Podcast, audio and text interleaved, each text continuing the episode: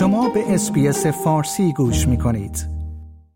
دولت فدرال استرالیا به عنوان بخشی از راهکارهای خود برای مقابله با کمبود نیروی کار در این کشور تغییراتی را در ویزاهای موقت فارغ و تحصیلان دانشگاه های این کشور ایجاد کرده تا آنها بتوانند پس از پایان تحصیلاتشان مدت بیشتری در استرالیا بمانند و کار کنند. در همین خصوص من مهدی قلیزاده گفتگویی داشتم با آقای علی شهامی کارگزار مهاجرتی مستقر در سیدنی که توجه شما رو به شنیدن اون جلب می‌کنم. درود بر شما جناب شهامی خیلی ممنونم از اینکه دعوت برنامه فارسی رادیو اس رو برای شرکت در این گفتگو پذیرفتید. موضوع گفتگوی امروز ما ویزاهای موقت فارغ و تحصیلان هست. ممنون میشم در مورد این ویزاها و جدیدترین تغییراتی که در شرایط اونها ایجاد شده توضیح بفرمایید. سلام می‌کنم خدمت شما جناب قلیزاده عزیز و تمامی شنوندگان محترم رادیو اس استرالیا همونطور که فرمودید ویزاهای خب فارغ کار فارغ و تحصیلی معروف به ویزاهای ساب کلاس 458 هستند. دو تا زیرشاخه اصلی دارن و زیرشاخه اولی بیشتر مربوط به متقاضیانی هستش که دوره های توی استرالیا میگذرونن ولی این مدت این دوره ها حالا طی یک بار تحصیل یا چند بار تحصیل به دو سال می‌رسه. شما می‌دونید ما توی ایران عموما مدارک دانشگاهیمون شامل لیسانس فوق لیسانس و دکترا می‌شد. منتها در استرالیا بین این مدارک هم معادل های دیگری داره مثل گرجویت سرتیفیکیت گرجویت دیپلما هستن که حالا دوره های یک ساله هستن شش ماه هستن که مجموع این دوره ها به دو سال برسه زیر شاخه اول گرجویت ورک استریم هست که خب متقاضیانی که بعد از فارغ تحصیلشون زیر پنجاه سال باشن و دارای آیلس 6 باشن می‌تونن برای ویزاهای کار اقدام بکنن که این ویزاها مدت 16 ماه بودش.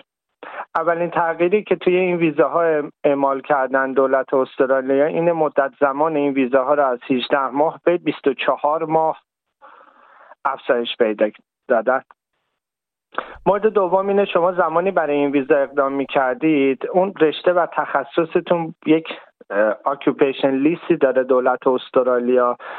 باید حتما جز اون لیست بودش و متقاضیان حتما skill assessment هم برای این رشته که مختص ویزای subclass 485 بود اقدام می‌کردن.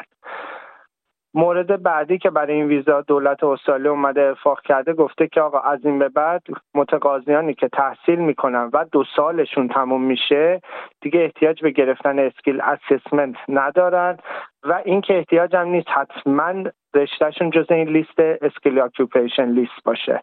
بنابراین بدون داشتن skill assessment و بدون اینکه بخواد رشته هاشون توی این skill occupation list باشه می‌تونن برای این ویزاهای گرجت ورک استریم اقدام بکنن.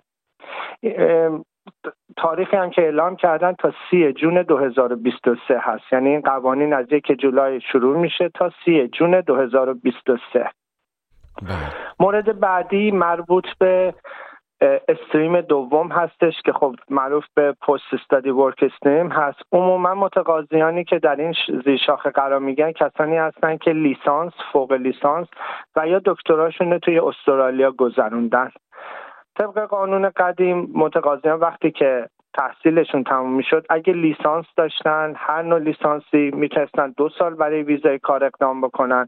اگه master بود فوق لیسانس بود by coursework بود باز دوباره دو سال بود. اگه master by research بود سه سال بین ویزای کار می‌دادن. و اگه دکترا بود بین تا چهار سال ویزای کار می‌دادن. قانون جدید که اومدن اعمال کردن برای لیسانس ها از دو سال رو به چهار سال افزایش دادن.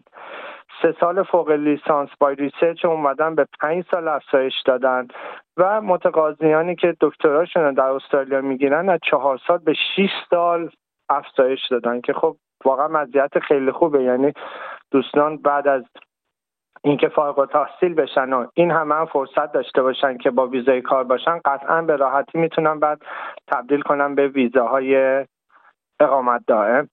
جناب شهامی شما به آزمون آیلز هم اشاره کردید. ممنون میشم در این خصوص هم توضیح بفرمایید. بله مدرک زبان حالا آیلس یکی از مدارک مورد قبوله. می‌تونن تافل باشه آی بی تی باشه. چندین نوع امتحان زبان معادل هستش که مورد قبول اداره مهاجرت استرالیا هست. تو حالت اول یعنی اون دوره هایی که متقاضیات دو سال میگذرونن. حتما باید معادل آیلس 6 باشه و ایچ باند هم زیر 6 نداشته باشن. توی حالت دوم یعنی پست استادی ورک استریم که متقاضیان لیسانس و فوق لیسانس و دکترا هستند احتیاج هست که معادل آیلس اوورال 6 و هیچ باندی هم زیر 5 نباشه. یعنی باز اینا نمره آیلس حالا اگه یه وقتی اوورالتون 6 شد ولی باند زیر 6 داشتی بازم مورد قبول هستش برای دولت استرالیا. بله.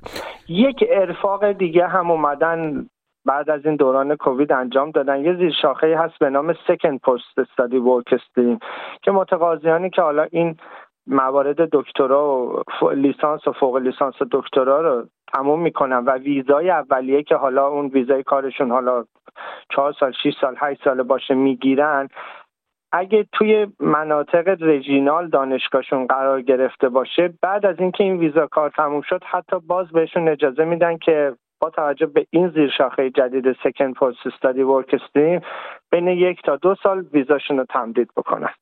بله. جناب شهامی آیا تغییر و تحول خاص دیگه در برنامه مهاجرتی استرالیا اخیرا ایجاد شده که بخواید بهش اشاره بفرمایید؟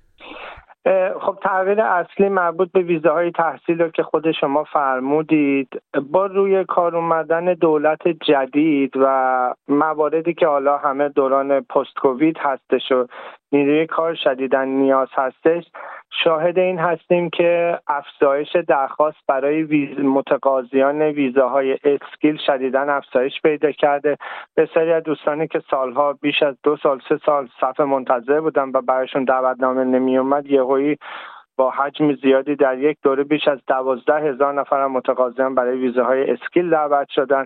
همینطور می‌بینیم روی کردشون اینه که برای متقاضیانی که ویزاهای کار می‌خوان اقدام بکنه حالا ایمپلوی اسپانسر عموما ویزاهای 482 و 186 هستن هم خیلی مزایایی گذاشتن که هر چی که در واقع در توان دارن بتونن انجام بدن که این نیروی کاری که شدیدا مورد نیاز هستش در استرالیا رو بتونن تا یکی دو سال آینده تعمین بکنن.